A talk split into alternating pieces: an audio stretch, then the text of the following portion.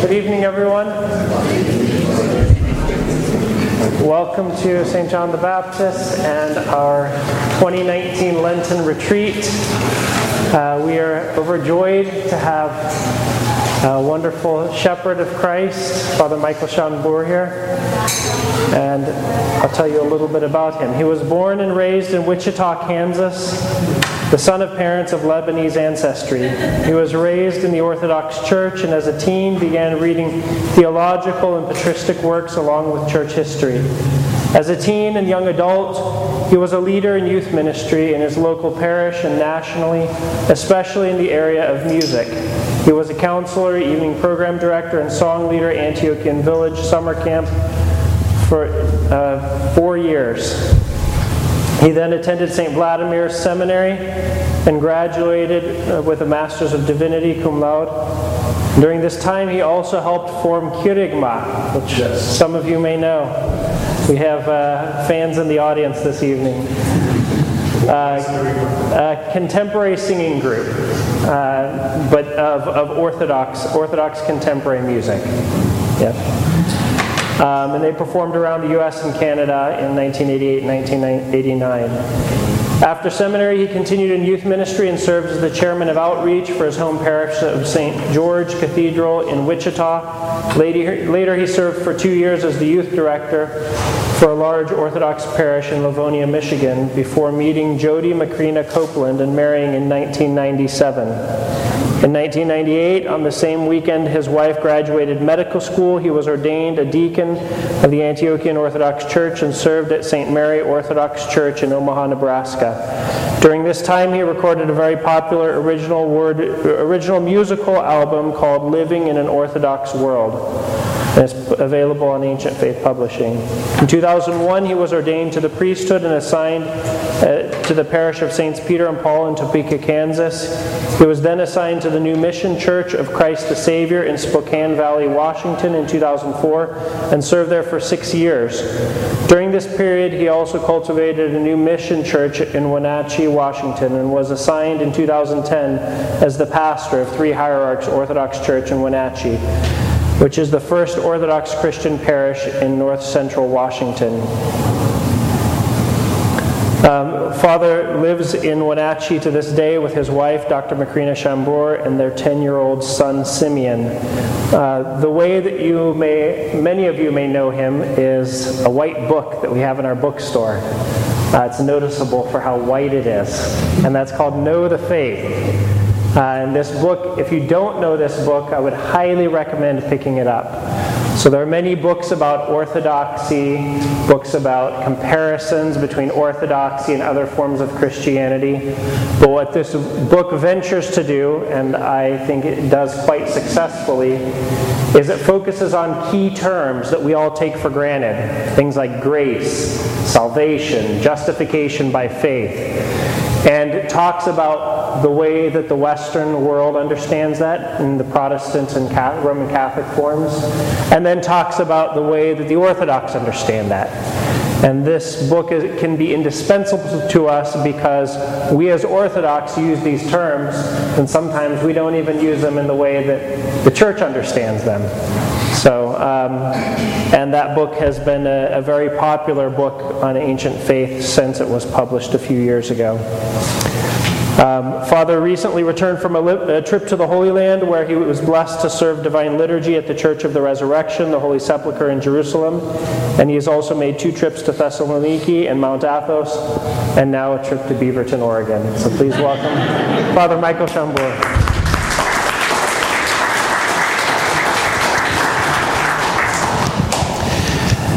Thank you, Father Matthew. At first, I thought that was my obituary. It was kind of, I was looking forward to the end.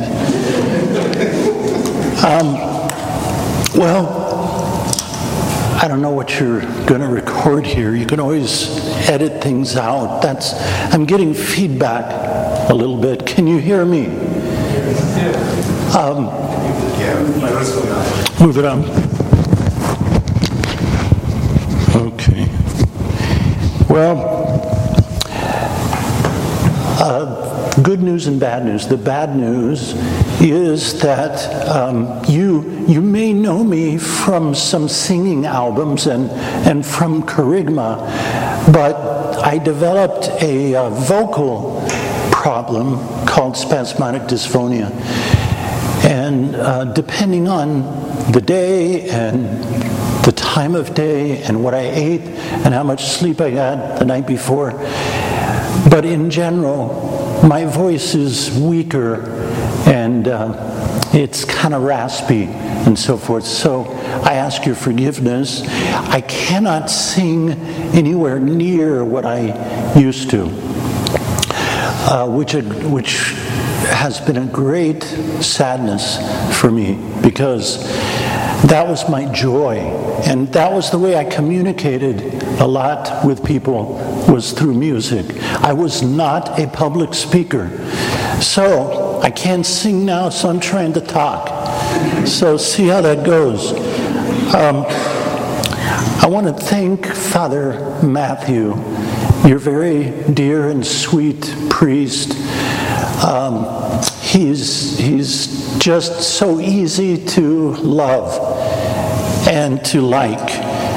And uh, I like him even more because he took me to a Lebanese restaurant this evening. which, you know, we don't have one in Wenatchee, Washington, which is a very sad thing, too. Uh, but he'll always be my friend because he took me to the Lebanese restaurant. The only thing I have against him is, and this is serious, he likes uh, are they called? Pickled turnips. Pickled turnips. I I couldn't think of turnips for some reason. Actually, nobody's perfect. So my dad loves these. I don't know, it seems to be a, a Lebanese thing. My dad loves pickled turnips, and I've just always hated them from childhood. Haven't been able to get over that. Okay. I thank Father Matthew from the bottom of my heart. I also thank Paraskevi Witten uh, for inviting, having the idea to invite me uh, to Beaverton. And I met her daughter, Christine, as God's providence would have it. I met her at the monastery today. So, and she loves her mother, which is a wonderful thing. So, what else did I want to begin with here? Oh, I did. I do want to congratulate you, those here from St. John the Baptist in Beaverton, um, for such a beautiful, uh, building such a beautiful community. And uh, I want to thank you for that and congratulate you. And thank God for this mission, what used to be a mission, and now after 20 plus years, it's not a mission, but a, a really thriving uh, community and a disciplined Orthodox community, a Christ loving Orthodox community. Uh, just so wonderful. So I thank God. And I heard you have about 120 families or so. Uh, Father Matthew asked how many we have at our mission, three hierarchs in Wenatchee, Washington. I said, we have 80 people, which is okay. That's about, it turns out to be about 25 or 30 families. But you know, sometimes people come into, into Orthodoxy one at a time. And the way our culture is now, it's not always families. But we, we, uh, we, we're very, we have an amazing community. And we've done amazing things there. I, I don't want to talk about that. But uh, let's, so let's kind of delve into um, our talk today and for the weekend. Our topic is called The Way of Escape Overcoming Temptation and Sin. So I have to say ahead of time, though, I am no expert at overcoming sin. I've done quite the opposite in much of my life. Um, but have learned what the church fathers say in some, on some level about overcoming sin. So I look forward to presenting that to you. I'm going to, the very first part, I'm going to kind of try to go a little bit quickly because we have so much material. Um, we have to get to it. And I've already taken some time here. So if this first part is a little disjointed, it's because I'm going, I'm jumping a little bit. But I do want to talk just a little bit about um, where this phrase comes from the way of escape, that God will provide a way of escape from temptation. And I want to give you a little bit of context. So, the passage comes from St. Paul's first epistle to the Corinthians, chapter 10. I'm going to read verses 12 and 13. He says, No temptation has overtaken you except such as is common to man, but God is faithful who will not allow you to be tempted beyond what you are able, but with the temptation will also make the way of escape that you may be able to bear it. And the Greek says bear up under it, to be able to bear it. So we know that there is no Christian life without temptation. Saint Anthony the Great said very bluntly whoever has not experienced temptation cannot enter the kingdom of heaven. So that makes you kind of want to experience temptation. By the way, who has experienced temptation here? Okay. And I'm going to ask who has who knows the stages of temptation according to the church fathers anybody i'm glad that you may not know because that means we're going to learn something so so we cannot be saved without temptation St. Anthony says, without temptations, no one could be saved. If we were going to text that today, we would say, no temptation, no salvation. Okay? Everything's short today. We keep it text size. I would say that in Great Lent, in Great Lent, we experience this in particular, particularly intensely, because of our fasting and prayer. The devil wants to destroy everything good that can possibly come from that. And it seems to me that in Great Lent, God gives the devil a little bit more leash. Because, see, the devil, he doesn't do things on his own, he does everything with God's providence of permission. And you know those, those leashes that you can get those dog leashes where the dog can pull you know, but you can control how much leash you give him. I think God gives a little extra leash to the devil for our benefit. I believe it was St. Paisios of Mount Athos. He gave thanks to God. He would talk to the devil and say, Oh, thank you for that temptation. It reminds me that I need to do God's will. So wonderful. Okay, so during our time together, we're going to contemplate how temptation works and what St. Paul means by the way of escape. To give you a little context, let's go to the verses before the verse I read.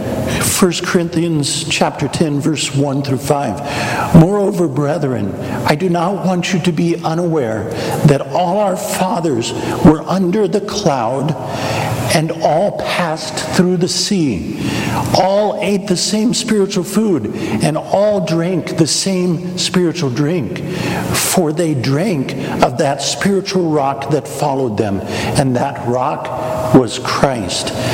But with most of them, God was not well pleased, and their bodies were scattered in the wilderness.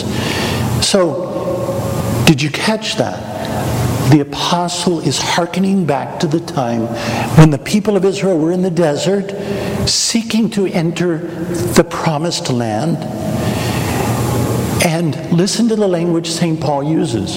He says, All were under the cloud, all were baptized into Moses in the cloud and the sea.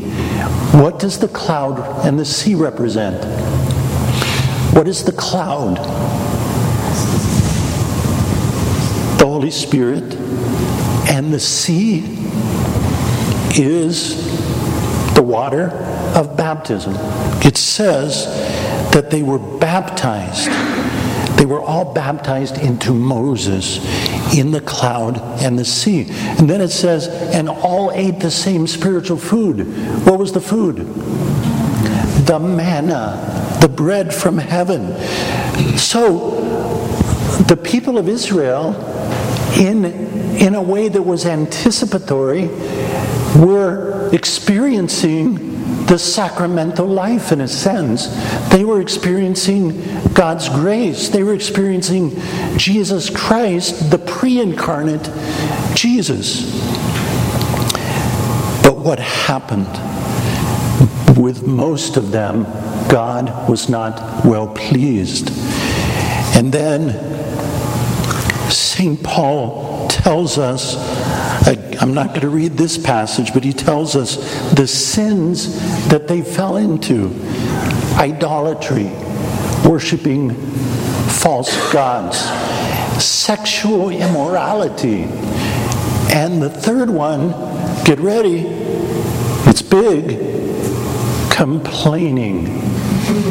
Complaining. What's going on here? So, they were participants in the mysteries of God, like we Orthodox Christians at least claim we are, and we, and we do indeed participate in the mysteries of God. They dwelt within the fold of the church of that time, the Old Testament church, but the majority of them still fell into temptation. That's what St. Paul is telling us. And so at the very end, he says, Therefore, let him who thinks he stands take heed. Be careful lest he fall. Now, what is this complaining thing? What is about the complaining? We, we kind of chuckled, and I made light of it when we said complaining. But complaining is actually truly a big sin. And the people of Israel found that out. So here's what happened Moses sent 12 spies into the promised land to see what was going on there and what they were what they were up against in terms of the people there and the armies and so forth. And the spies came back and they said, the people are strong. Their cities are large and fortified. And the descendants of Anak are there. They're like giants, big people. And 10 out of 12 of them said, We ain't going. Caleb and Joshua said, No, we have to go. God will save us. Most of the people said, We're not going. And that night, most of the people couldn't sleep because they knew they were supposed to go in to this foreign land. They couldn't sleep. They had anxiety. They were groaning. They were complaining. They were saying, They're going to destroy us. And their imaginations went wild. And they even said, compared to, to, compared to them, we're like grasshoppers. We're just little insects, and they're huge. So their imagination went wild, and they said, Why did God bring us into this place? Let's go back to Egypt. And they wanted to vote a new leader in. They wanted to impeach Moses. So they cried out the whole night. And the Lord told Moses that all of those who murmured against him would not enter into the promised land. Interesting. I think maybe the sexual immorality could be forgiven, the idolatry could be forgiven, but once you've lost your faith in God, your hope in God, how can you overcome any temptation? And so, why was it such a great sin? It's because they did not trust that the Lord had provided the way of escape, a way through, a way to the other side. Their, their faith was gone. In fact, Joseph and Caleb called it apostasy.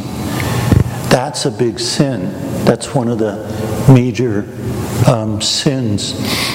And it was connected with this complaining um, and murmuring.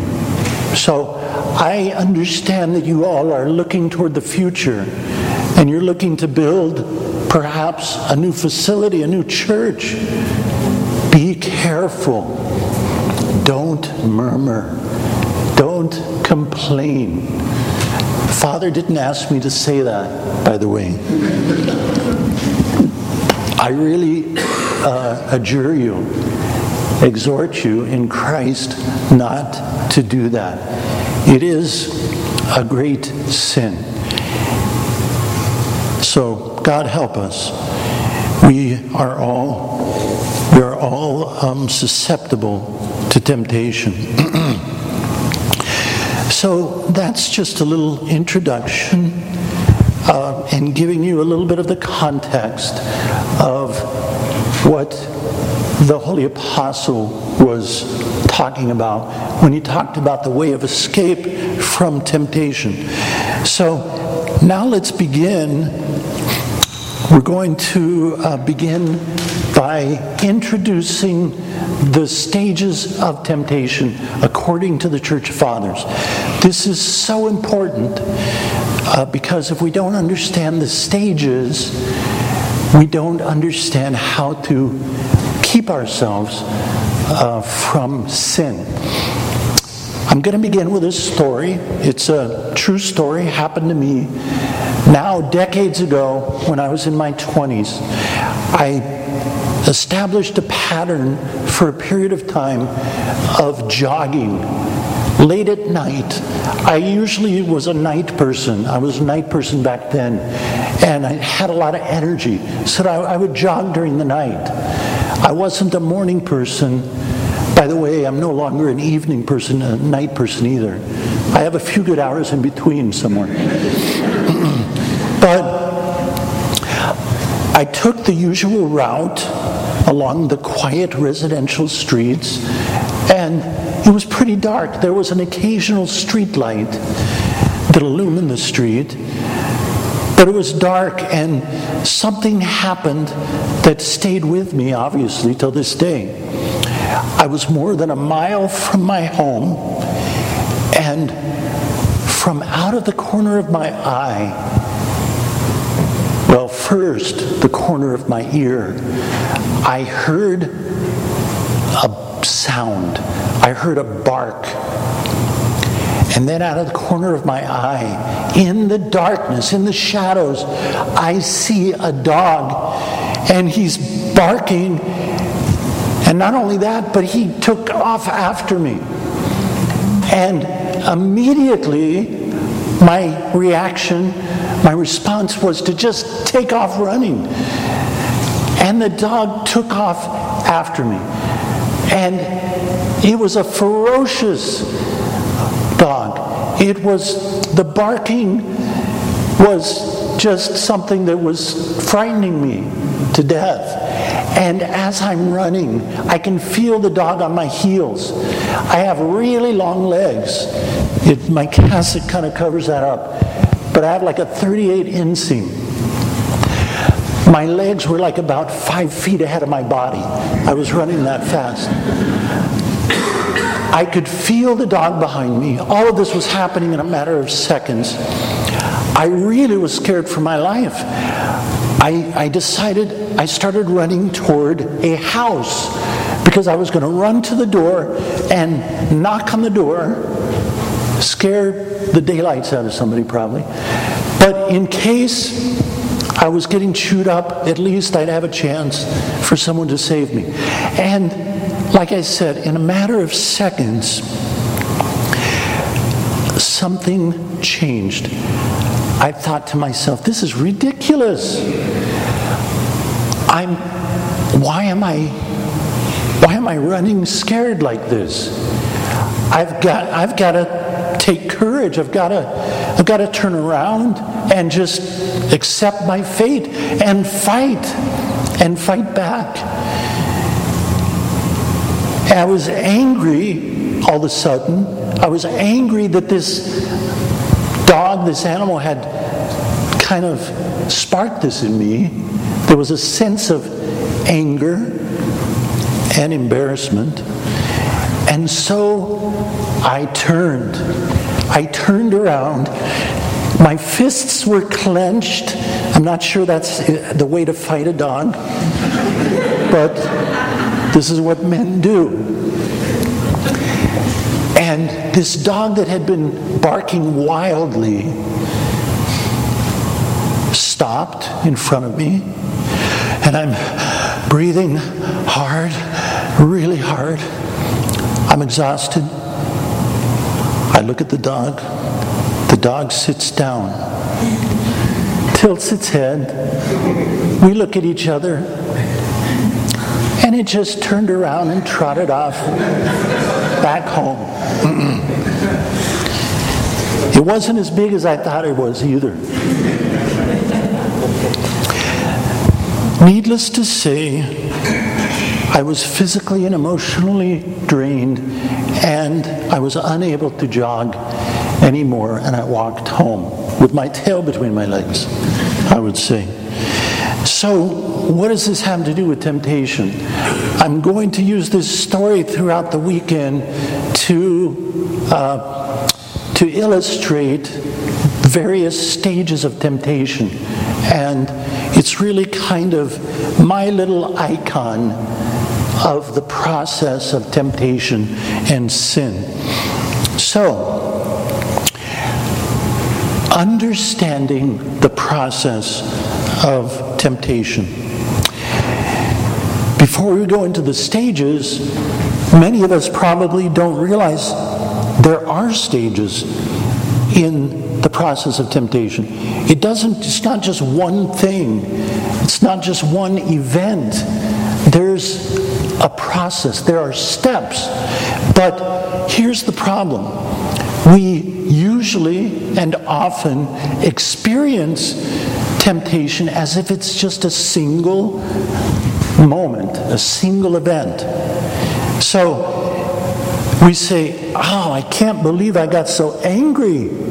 How did that happen? It's like a car, you know, that goes from zero to 60 in three seconds. We, we have the Pavlov's dogs kind of problem. You ring the bell and the dogs salivate. Just in a moment, in a moment of time. And also, sometimes it's because of our lack of attention. We don't, we haven't yet paid attention. Um, and so, as an example, you know, if you've ever been in a car accident, you're like, they ask you, well, what were you doing? Well, I don't know. I don't know what happened before the accident. I just, you know, it, it wasn't in my conscious mind. So, this is the problem that we, we don't experience temptation initially until we're aware we don't experience it as a process that we can delineate and therefore we can kind of be aware of and not let it continue. So, We are not compelled to sin. Just because there's a temptation doesn't mean there is sin involved, as we're going to see. Elder Paisios said, When you say that the devil is to blame for your sins, you slander the devil. Stop slandering the devil. It's your fault. And Saint Anthony said to Abba Poemen, This is the great work of man, always to take the blame for his own sins before God and to accept to expect temptation to his last breath. So we've got to see it in that in that light. And here's what St. Mark the Ascetic said about why it's important to be aware of the process of temptation. He says, if someone has not perceived this general process of sinning, when will he pray about it and be cleansed of it? And if he, is, if he has not been cleansed, how will he find purity of nature? And if he has not found this, how will he behold the inner dwelling place of Christ? So clearly, according to St. Mark, it's very important that we understand this process. Okay. So, the stages of temptation, according to the Holy Fathers, there is remarkable agreement on the stages of temptation by all of the Holy Fathers, with just sometimes some variation in detail. And here is a quote from Saint Hesychios the priest from the Philokalia that provides the four basic fundamental stages. He says, the provocation comes first. When, and then our coupling with it, or the mingling of our thoughts with those of the wicked demons. Third comes our assent to the provocation. Fourth comes the concrete actions, that is, the sin itself. So let's write those down. The stages of temptation. What, what was the first one? Were you listening? Wow, you were listening. A lot of people were listening. Provocation is the first stage. What was number two? Very good. What a good, attentive crowd we got here. Third, assent. Are you sure you didn't know this already? And number four.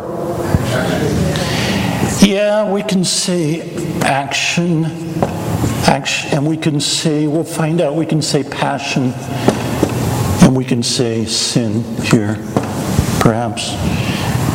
Okay, so what we're going to do this weekend then is, um, at least in the first two talks, this talk and the next talk, we're going to we're to define these stages and just talk about it a bit. If you have a question, raise your hand. Um, when it comes to provocation, what is a provocation? Usually it's something that starts a conflict, right? To provoke someone means to try to agitate or annoy them or to inflame them, to try to get a reaction out of somebody to goad or to needle someone.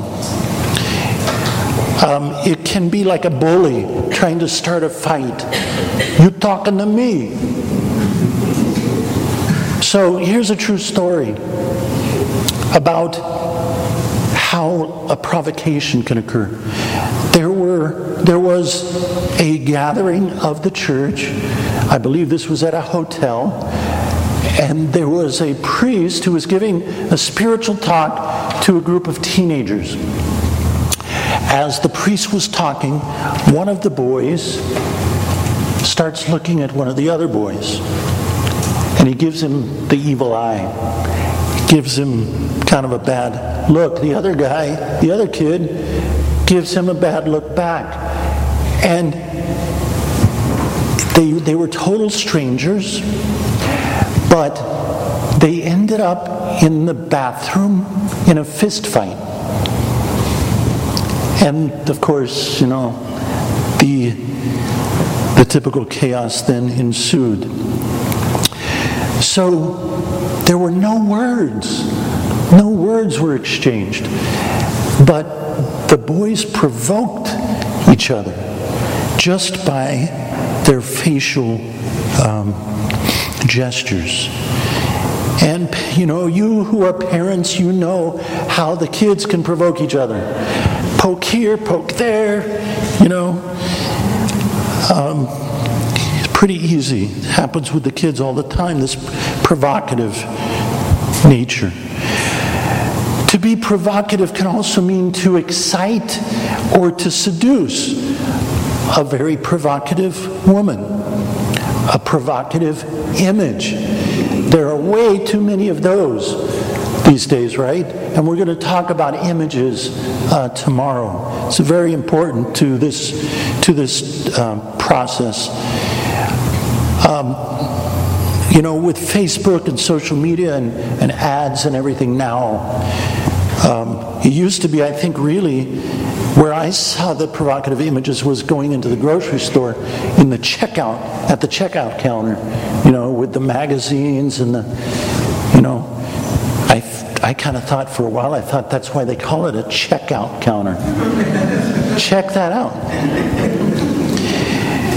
In the spiritual life, a provocation can do all the things that we mentioned, but in the simplest sense, and what we mean, what we mean here is a suggestion, just a suggestion.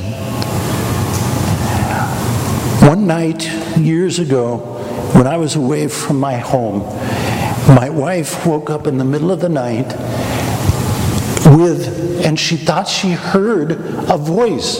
And the voice said, Andrea's dead. Who's Andrea? Her sister, one of her sisters. She was understandably disturbed and shaken. So, in a panic, she called her dad at two in the morning. Her dad is a priest. When her dad answered the phone, she told him what she had heard. And he said to her, Macrina, don't listen to the voices click. He perceived that this was a provocation from the devil. This is how the devil tries to cause disturbance in our soul. St. John of Damascus says a provocation is a simple suggestion coming from the enemy, like do this or do that, such as our Lord Himself experienced when He heard the word, command these stones to become bread. Now, listen to this. He ends in this way. He says, It is not within our power to prevent provocations. It is not within our power to prevent provocation. In the jogging story with the dog, the provocation was the barking of the dog. Just an innocent bark in the distance, a little sensory stimulation. It didn't require any reaction on my part. It didn't require that I engage in any speculation or imagination. I didn't need to focus on it. It was simply what it was a bark. A bark. St. John of the Ladder calls a provocation a simple word or image encountered for the first time. St. Mark the Ascetic says it's an image, an image-free stimulation. Like I said, we'll talk about images tomorrow. What's important right now is that every sin and every temptation begins with a thought, whether we're conscious of it or not. Now, there's two levels of thoughts active thoughts and passive thoughts. So, where do, where do these things come from? Where do these thoughts come from? And what I'm calling an active thought is actually the use of our reasoning. This is the God given ability for us to reason. It's logical deduction. It's our rational mind, our reasoning power. So, this is active thinking. Like we, our son or daughter gets a Christmas present, like a Lego set that has to be put to, together. We have to read the instructions. Okay, how does this work? Step one, step two, step three. Um, or figuring out how to solve a problem or how to build a house or these are all things that we do with our reasoning mind. Now the passive thoughts though are very different than active reasoning. Our passive thoughts i'm going to say they come from three sources generally. The evil thoughts come from three sources the first is the devil. These thoughts are called logismoi in Greek. Logos me, so logos meaning word or thought. A logismoi is an intrusive thought. It just boom intrudes into your mind or heart. Now, has anyone anyone ever been driving on the road and suddenly you had a thought in your mind you should drive off the road or you should hit this person with the car anybody? Man you guys are sick. You need therapy. I know. I've had those thoughts too. Where did that come from did that come from your rational mind did that come from active thinking did it come from aggression Probably not. It came from the evil one. So, these are called logismoi. And as we said, it's a suggestion. Think about the temptations of Christ, as St. John of Damascus said. These stones to bread. If you're the Son of God, throw yourself down from the temple. And the third one, Fall down and worship me, and I'll give you all the kingdoms of the earth. The big difference between the Lord and us is that the Lord had no sinful passion within him for the devil to use. And we're going to talk about that tomorrow as well. What are the raw materials for temptation? What is it there has to be something, the devil has to use something inside of us to tempt us. Otherwise, it's like the Lord. He just has to show him something and say, I'll give you this. St. James, in his epistle, the first chapter, he says, Each one of us is tempted when he is drawn away by his own desires and is enticed. What St. James calls the desires is are what we typically call passions. Passions, desires. Jesus said to the Pharisees, Why do thoughts arise in your hearts? Why, do, why do these thoughts arise out of your thought, uh, out of your heart? So our desires lead us to, they become the raw materials to lead us to sin. I want more money. And therefore, I do things that are a little bit illicit to get money. And the devil continues, he uses greed, he uses my greed to his benefit. I desire more attention and praise. That's vainglory and pride. I want that person for my pleasure. That's lust and covetousness. I don't want to fast. It's ridiculous.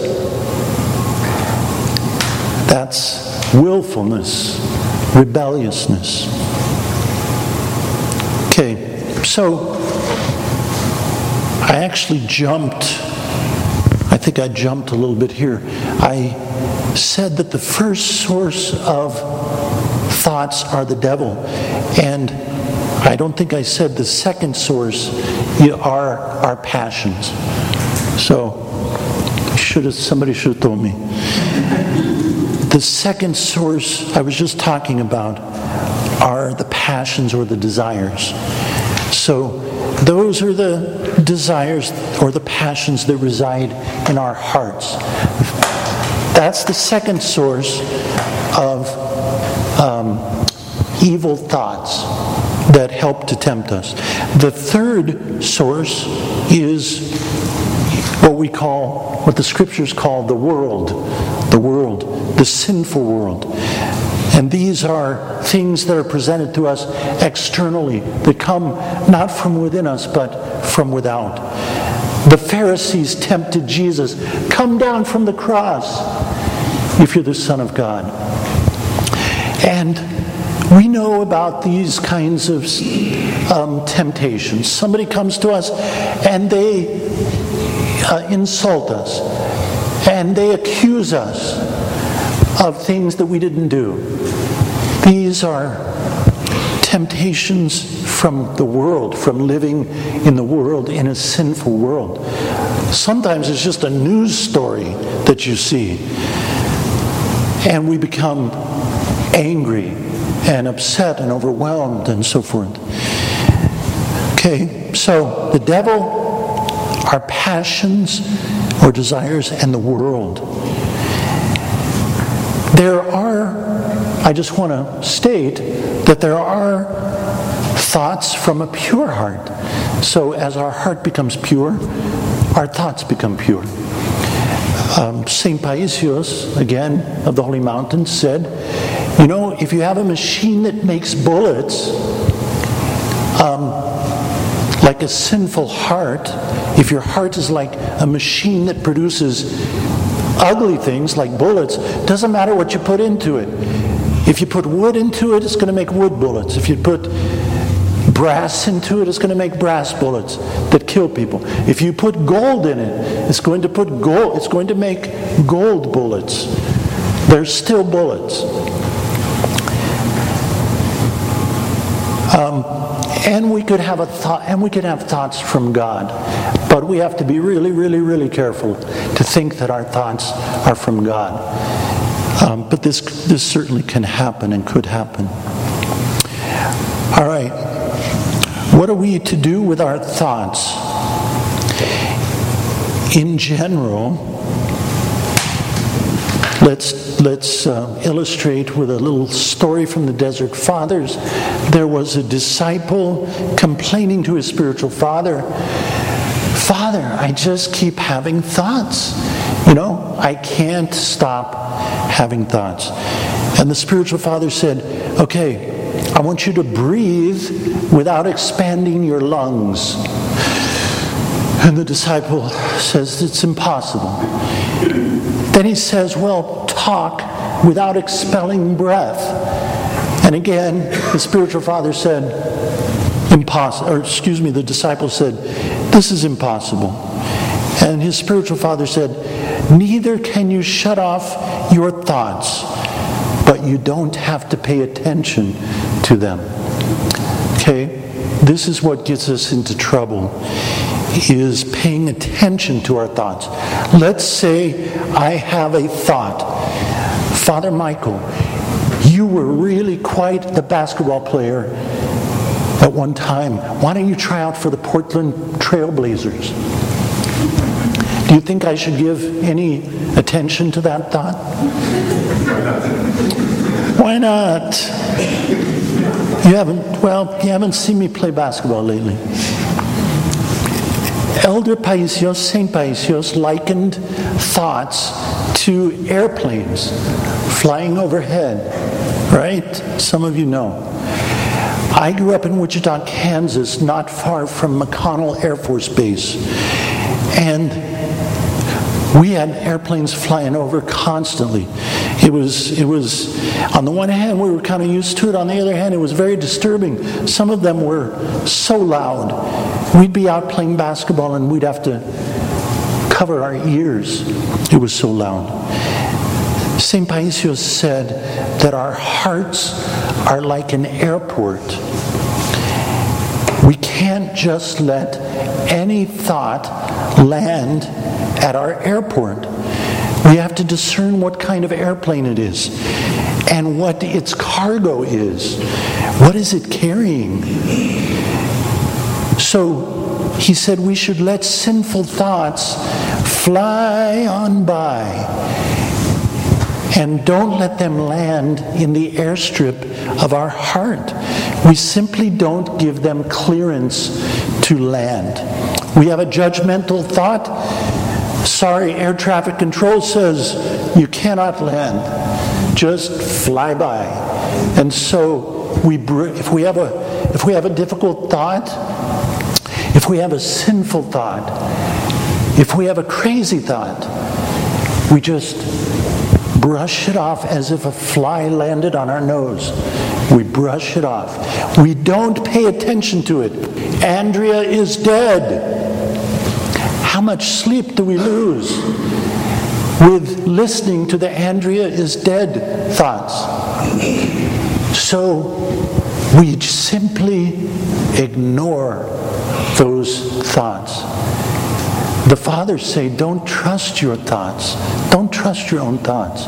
Doesn't mean like you question everything you think about. Remember, there's a difference between active thinking and passive thinking. If if you're doing active thinking, that means you say, when I leave this church, I'm going to open the door before I leave. That's active thinking. Uh, like, because if you don't, you're going to run into the door. But the, we're talking about the passive thoughts. We don't listen to our passive thoughts, we don't trust them. Um, and so this is important in terms of um, how we deal with these provocations. This is the first stage. Just a suggestion. You should do this. This would be pleasurable. I could get away with this. You know, all of these thoughts, many of which come from the devil and the demons, they know us. They can't read our thoughts, but they've been watching us very closely from childhood. They know our weaknesses. And so they know where to where to poke and where to hit. And they send us provocations that uh, that we are more likely to receive. They watch us. If they see that we have an anger problem, they're going to they're going to uh, give us opportunities with anger. They're going to put something in somebody else's mind to come tell you tell you off. So, um, what do we do? We we just ignore those thoughts. Okay, we have about 25 minutes left in the session. We want to make sure we have time for questions if there are any. I would like to talk about coupling before we end this evening, but um, do we have any questions at this point? You want to provoke me? I get really angry when you ask questions. Father? If anyone has a question, we have a microphone. Oh, okay. Okay. I don't think, I think they're afraid of me. They don't want to provoke me. All right, let's move on then. Um, There's one, Can active thoughts be a provocation?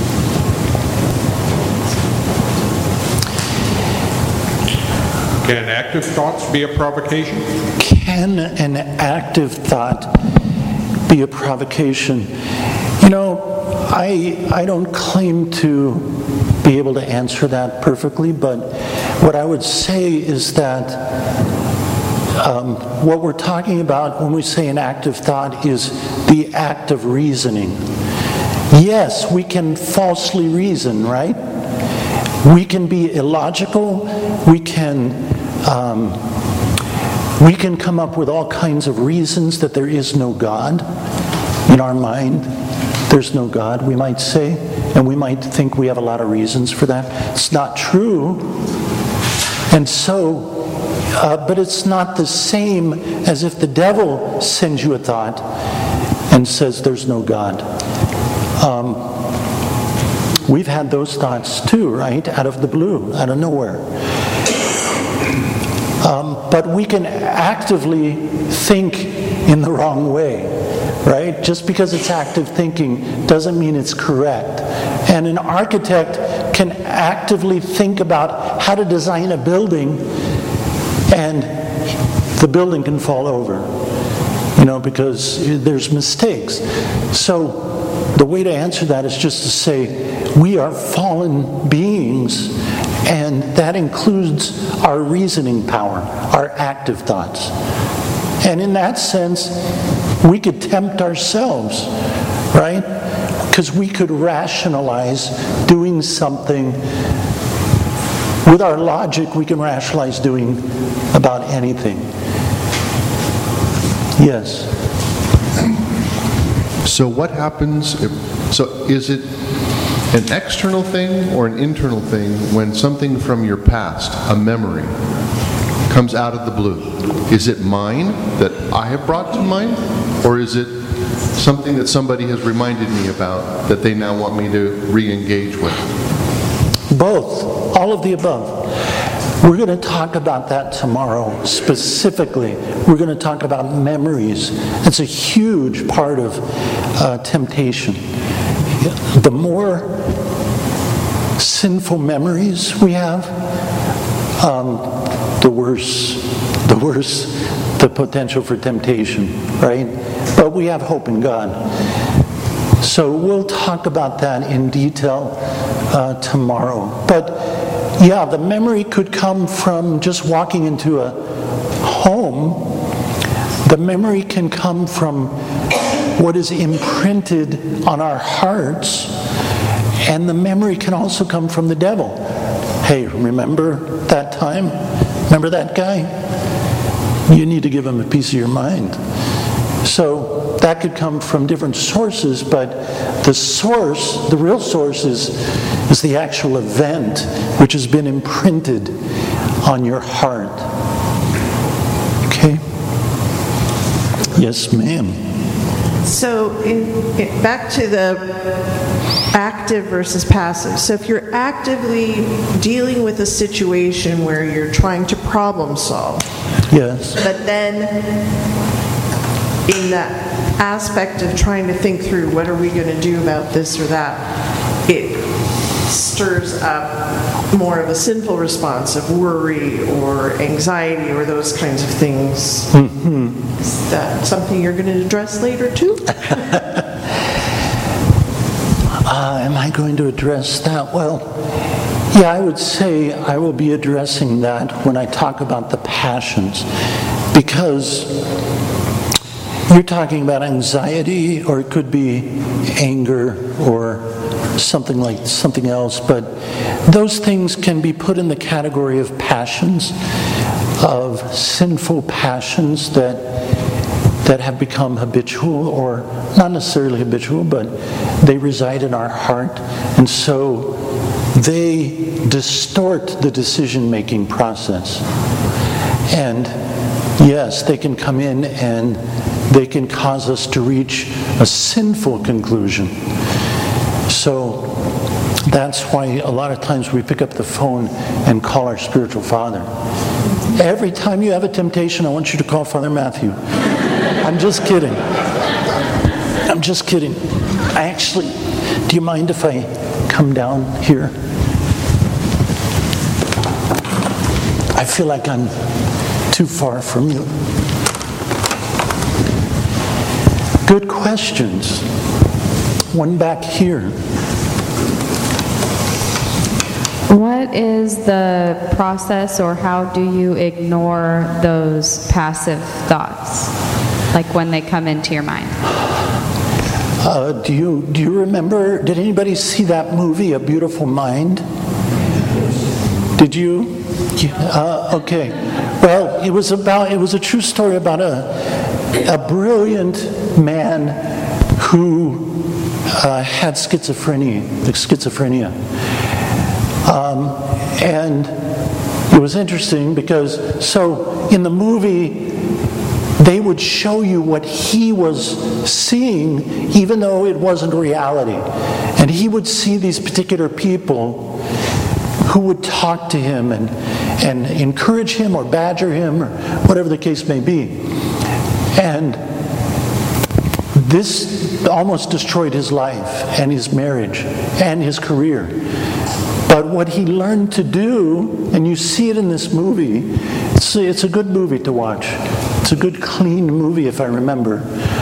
Um, what he did is that he simply he he even he didn't he didn't overcome the illness completely because he still saw those people but he knew that they were not real and so he just ignored them. And in the movie, it shows them being pretty sad about that. He doesn't play with us anymore. You know? So, um, how do you ignore anything? You just ignore it. Um, you don't give it your attention. And you don't engage with it, and you don't allow it to like engage something inside of you like emotional detachment. Actually, this, the church fathers talk a lot about spiritual detachment. We have to detach, they say, from everything in the world mother, father, brother, sister, husband, wife. That doesn't mean we don't love them. The only way that we actually really love is by being completely detached. Because if we're if we're uh, connected, like if you think about this image of codependency, you know, where you don't know where you end and where the other person begins, then we just we're just reacting to everything. We don't do anything of our free will. It's all compulsive. It's just a reaction. But if we're truly detached, then we can do what's right. We can do God's will. We can use money as an example. We're supposed to be detached from money. That's why Jesus Christ, the Lord, gives us uh, the practice of almsgiving. Why does he want us to give alms? Is it just to help the poor? I don't believe so. He said, The poor you will always have with you. We're always going to have poor people. But he wants us to give alms so that we will get used to being detached from our money. We don't need it. Here, I'll give it to you. Um, because, and then, then we can really do good things with our money, right? Without some kind of motive or emotional drama involved. And the same is true with, with people, with possessions, and, and all of that. So, to get back to temptation and thoughts, we have to, we have to simply disengage and say, that's not for me to listen to. You know, and if we if we say that's from the devil, I Why, why do we want to listen to the devil? That's what Eve did. Eve, she listened to the devil. We're going to get into that when we talk about the next stage coupling. We need to listen to the Word of God. We don't need to listen to the devil. And um, usually, when we get a thought from the devil, a, a, an intrusive thought, a logismoi, it disturbs the soul. It causes the soul worry or anxiety or anger or a sense of disturbance. That's a good rule. It's a good rule of that, you know, if you want to know if you had an intrusive thought, did it bring peace to your soul? If it's a thought from God, it's going to bring peace. Or did it bring this agitation and disturbance? So um, ignore it. Ignore anything that brings you agitation or disturbance, generally speaking. There are times when we're afraid to do something and we need to do it anyway. We're afraid to do something good or do God's will. Just have to be, but we have to be careful. Here's another question. What if what if the thought is that uh, and, and, it disturbs your soul that it's going that it's somebody else is going to be harmed, that it's going to attack somebody else?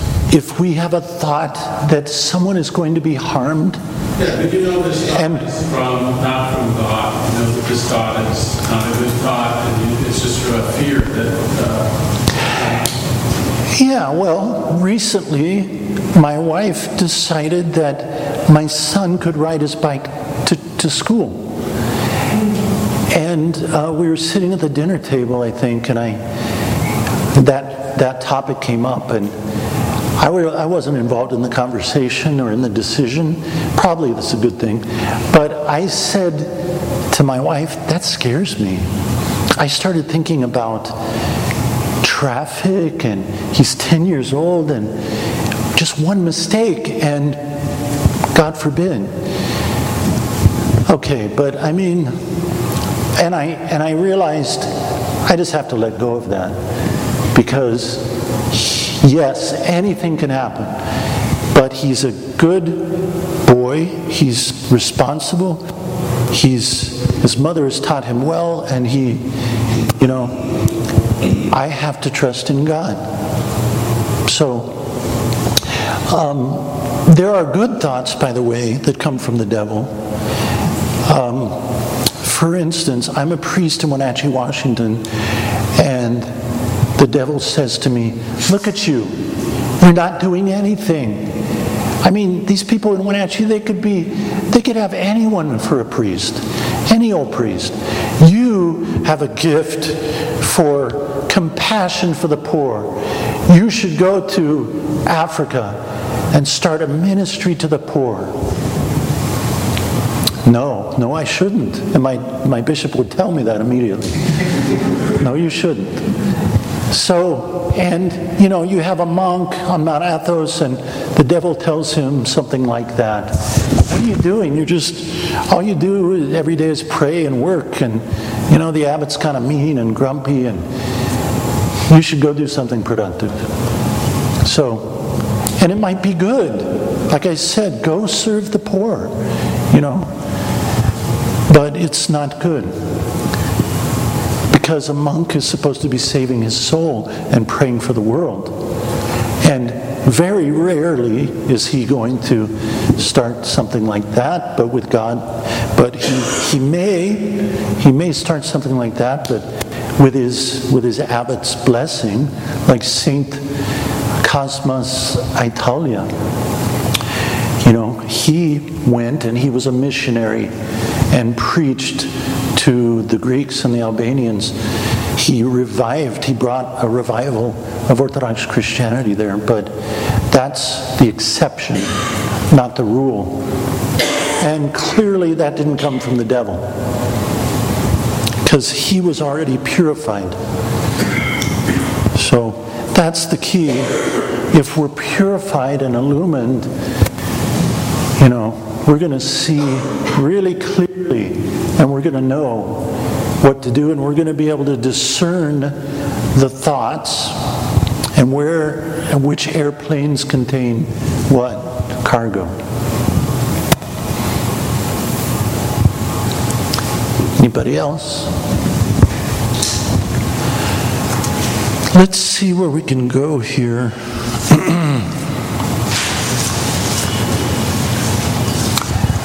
what do you think, Father? Should I? We started a little late. Okay. Okay. We'll go as far as we can. Okay, so stage two then is coupling. So we, we had just a suggestion, and now we move into the second stage. Before I heard the dog bark, I had no thought about the possibility of a dog being anywhere around me. I was no more in danger before I heard it than after. The dog had been there all the time. So, what was the difference? The difference is that I began to pay attention to the barking, and then I began to deliberate in, in my thoughts about it and react and panic. And that's a decent definition of coupling. Coupling is kind of a subtle um, stage, a subtle event that goes on. Here's what St. Peter of Damascus says. He defines coupling as the following to entertain a particular thought and to parley with it. How many of you like to parley? You like to party, Jody, not parley. Um, we don't use that term parley anymore. To parley is to enter into dialogue with someone, to discuss or to deliberate or to confer. So, in order to cross from the first stage into the second stage, we have to begin to entertain the idea. We have to begin to have a conversation, to give it attention. I mentioned Eve. Okay, how should the book of Genesis, how should things have gone? It should have gone like this. Okay, God had told Adam and Eve, you can eat of any tree, just don't eat of that tree, otherwise you'll die. And I'll be sad. You're my creation. Don't do that. And the serpent comes up to Eve and says, Hey, did God tell you not to eat of the tree? And here's where it should have ended Eve should have said, No, you get away from me. I'm not talking to you. Goodbye. And it would have been done. And there would be no pain or suffering or sadness in the world. But she began the conversation, and that was her downfall, right? So let's say I'm a married woman. These days you can say that, I guess. Um, sorry, I kind of lost my place. this, I was going to say this, this happened to us on the level of the thoughts, but you know, it also applies to could be conversation that we have with other people. Now let's say I'm a married woman and things haven't been going well in my marriage. My husband works all the time, he's emotionally unavailable. This never happens. He's not affectionate. He's an, and then I see an attractive man, an old friend. He comes up to me at the grocery store and he begins talking with me, and it's kind of flirting. And is it best to engage in that conversation? She might justify her actions. Oh, I don't want to be rude. But then the man begins asking her about herself, and she opens up to him a little bit about her life, and he asks what she enjoys doing, and she says, Oh, I do this and I do that, and he's really taking an interest. He really thinks she's fantastic. You're so talented, you're so gifted. And unlike her husband, he listens to her, and he's really appreciative of her. Then she says to herself, I shouldn't be doing this. But now she's kind of captivated, right? And he says, We should get together sometime and talk again for coffee. Okay, probably not a good idea, right? Now I picked on the woman, so I'll pick on the men. So there's a man and he sees a prostitute on the street. He stops his car, he gets out, he says, Hey, what's your name? And how's business? How much do you charge? What's your phone number? Why would I be asking those things? So, this is opening the door for most men for a big mistake. Unless I said, like, we're completely purified of the passions. I want to just mention, I love this saint. I don't know his name, I can't remember. And hopefully it'll come up back in the Synaxarion and I'll, I'll know his name. But this saint had incredible purity. What he would do, he, he would beg for alms during the days and pray at night. After he got enough alms collected, he would go to a brothel and he would hire a prostitute. They would go up into the bedroom, he'd give her the money, and then he would sit in the corner all night and pray for her. Why? Well, to pray for her, but also in order to keep her from sinning that night. And he would just pray for her. And then the next day he would begin collecting alms again. And once he got enough alms, he would hire someone else out of love to keep that woman from sinning. So I said that coupling means to parley with the provocation. The more technical meaning of the word parley is to discuss terms with an enemy. What are you doing when you discuss terms with an enemy? You're going to be negotiating, exactly, and you're going to be uh, compromising. How much do we compromise with the devil? How much should we compromise with the devil? Zero. Zero. Okay. We're on the parish council and someone makes a snide remark to us. We have a thought hey, did he just insult you? Now we begin coupling. I think he did insult me. As a matter of fact, that's not the first time. Why did he do that? He doesn't like me. Who does he think he is? So, it's a little conversation. That, that may have even gone, gone further, I think, than coupling. In, in my case, when the dog barked, it diverted my attention. What is that?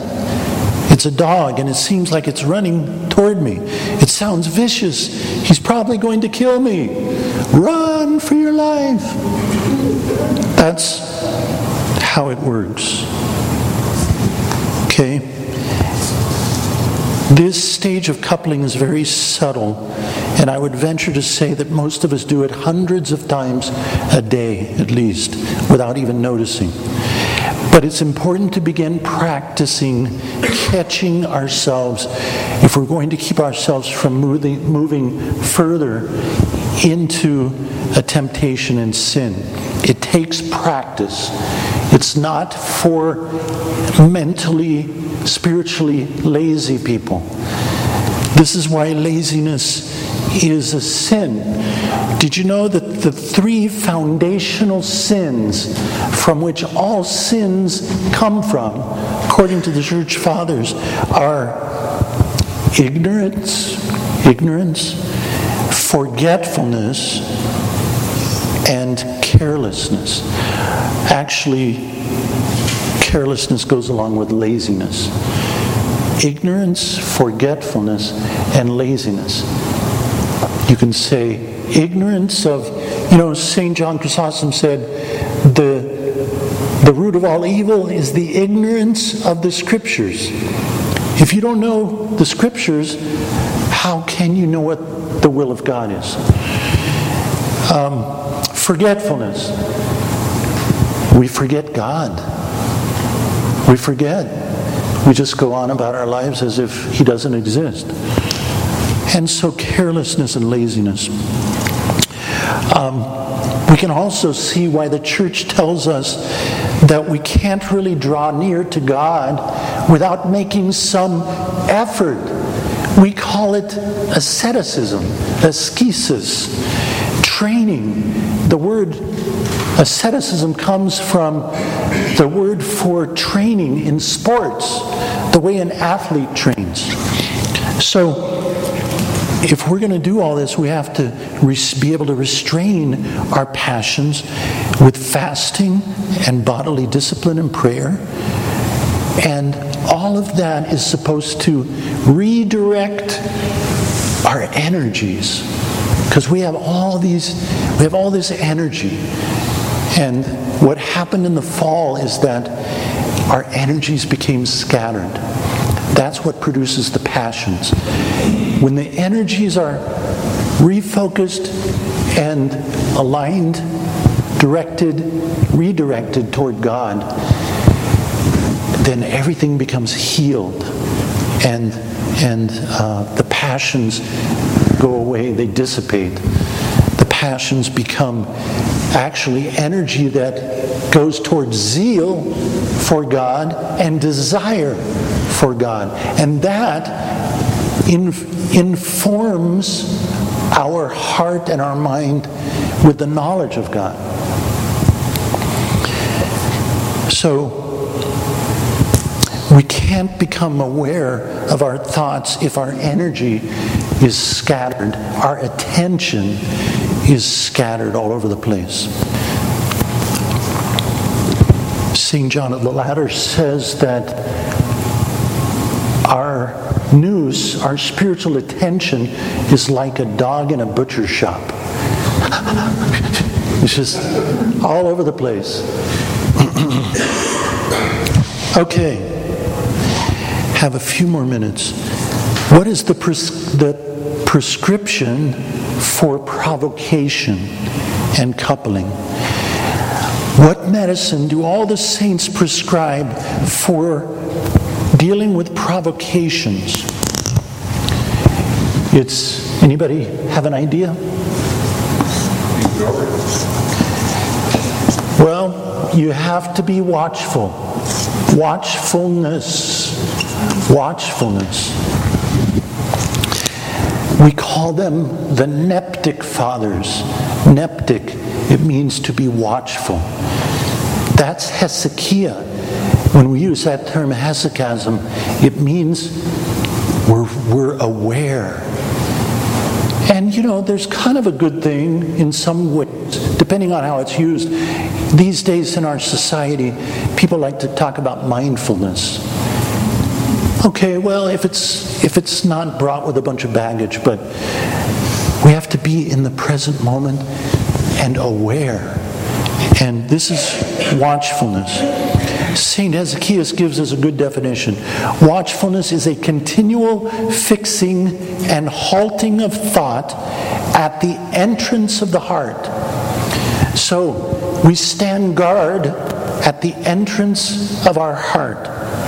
He says, in this way, predatory and murderous thoughts are marked down, they're noted as they approach, and what they say and do is noted, and we can see in what specious and delusive forms the demons are trying to deceive the nous. If we are conscientious in this, we can gain much experience and knowledge of spiritual warfare. Simple right?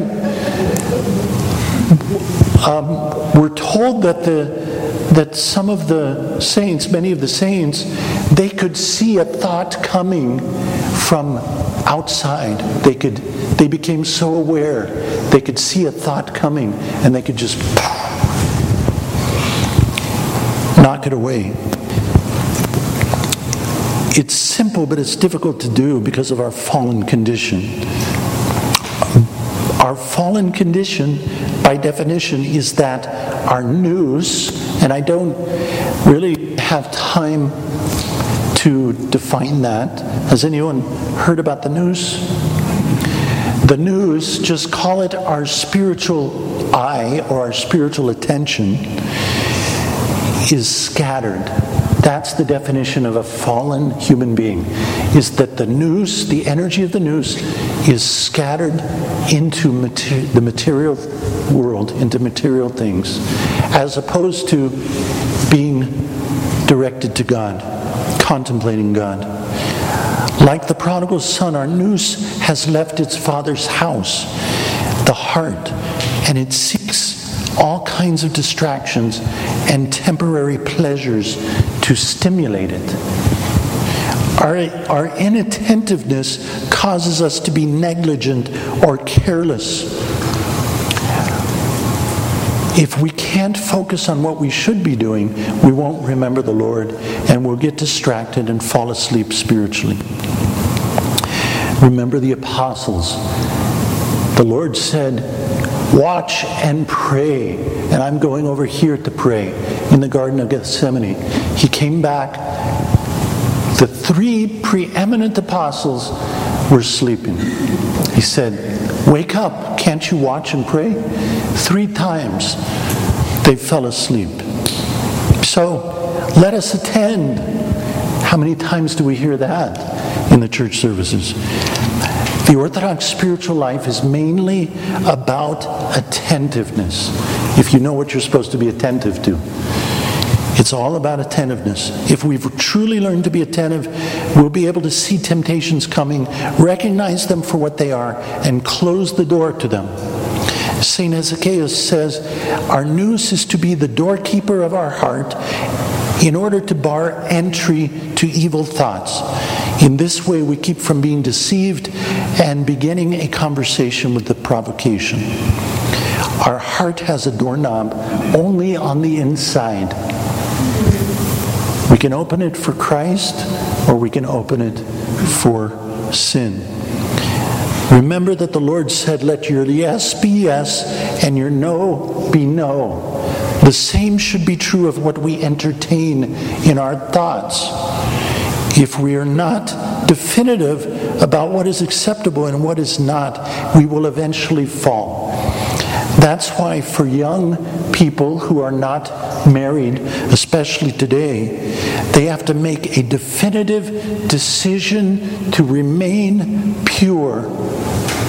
They have to say, no matter what, I'm going to remain pure and virgin before marriage. It, otherwise, if they haven't made that decision ahead of time, it's too late to make it in the midst of a difficult, tempting situation.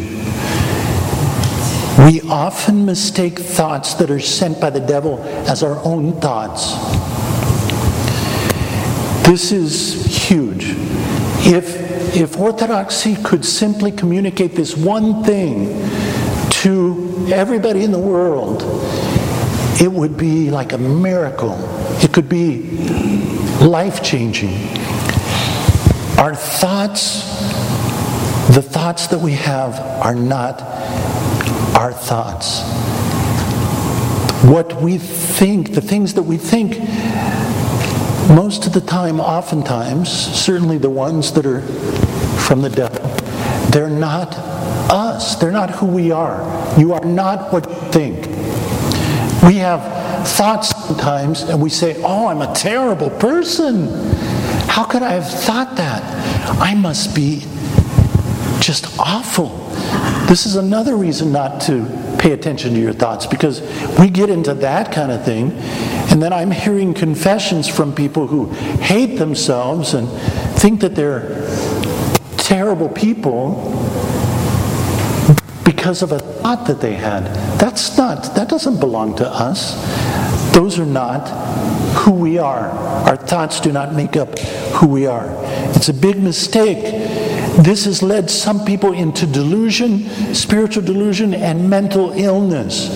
Some people have become crazy just by listening to their thoughts, supposedly their thoughts. The devil's provocations. That's what they really are. So I could give other examples. You know, a young man has a thought from the devil. I'm kind of attracted to another boy. Oh, well, I had that thought. I must be attracted to boys. And if I'm, I must be gay. So if I'm gay, I probably should just be gay. And next thing you know, they are. They're not gay because there is no such thing. They're practicing homosexual acts. Yes, if you want to say that there is gayness in the sense that people can be attracted to the opposite sex, yes, that happens. That, that's a cross that some people have. We all have crosses. We have addictions and all kinds of crosses. We all have sins, sinfulness that we're particularly um, susceptible to. But just because we had a thought doesn't mean we it belongs to us and this is who we are. So, this is how we end up coupling without noticing. We cozy up to a provocation, mistaking it for our real self, for an expression of who we really are. But nothing could be further from the truth. Saint Diadochos of Photiki explains that evil thoughts are not a product of our real selves, of how God created us, but many are deceived to think precisely this.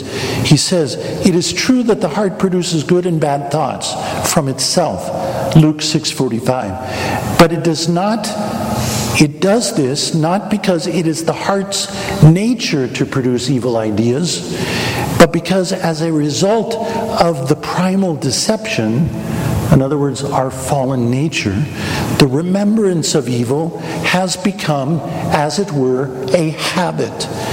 It conceives most of its evil thoughts, however, as a result of the attacks of the demons.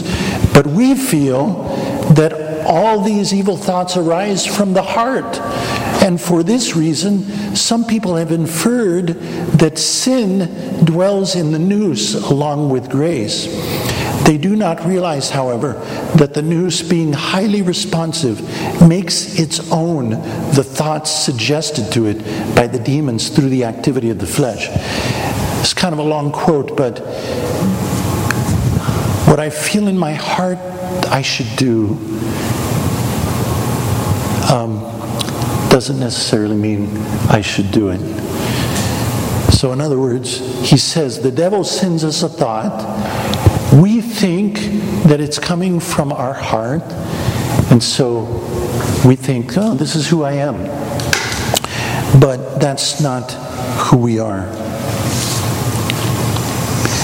We're actually almost done with this section uh, St. Hesychius says if our nous is inexperienced in the art of watchfulness, it at once begins to entertain whatever impassioned fantasy appears in it, and it and it with illicit questions and responds to it illicit, illicitly.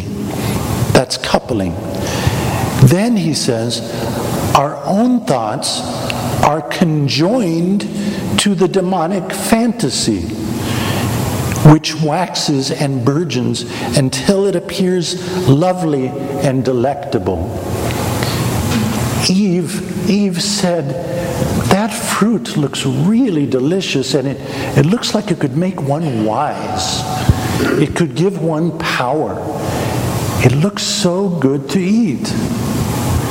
And so, see, he's saying that the fantasy, the temptation, mixes itself with our own thoughts, or vice versa, because of our conversation, our own thoughts, are joined to the demonic fantasy.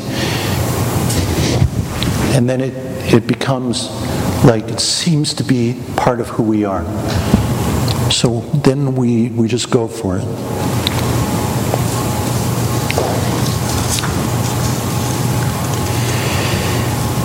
I think um, I think we can end there.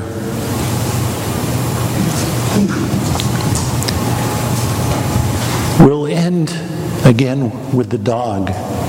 So, what starts out as just a dog barking becomes a distraction and a real dilemma. A barking dog, even a pursuing dog, is nothing more than a noisome distraction unless I allow it to break into my reality, into my thoughts.